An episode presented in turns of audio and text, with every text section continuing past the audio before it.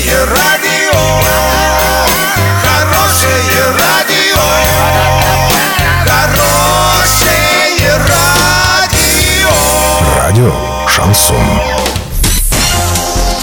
С новостями к этому часу Александра Белова. Здравствуйте. Спонсор выпуска «Строительный бум» ИП Халикова РМ. Низкие цены всегда. Подробнее обо всем. Подробнее обо всем.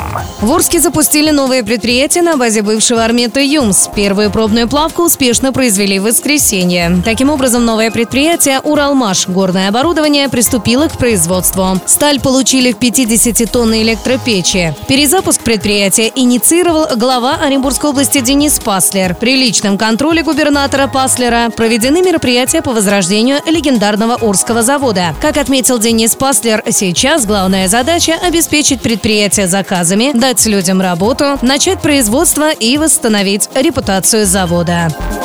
Член Комитета Госдумы по труду, социальной политике и делам ветеранов Олег Шейн заявил, что 15 миллионов россиян рискуют остаться без работы из-за невостребованности их профессии на рынке в будущем. По его словам, речь идет о людях, выполняющих работу, которая не требует никакой квалификации. В качестве примера он привел продавцов, охранников и водителей. По его словам, людей, которые заняты в сфере услуг, в скором времени заменят высокотехнологичное оборудование и цифровые сервисы.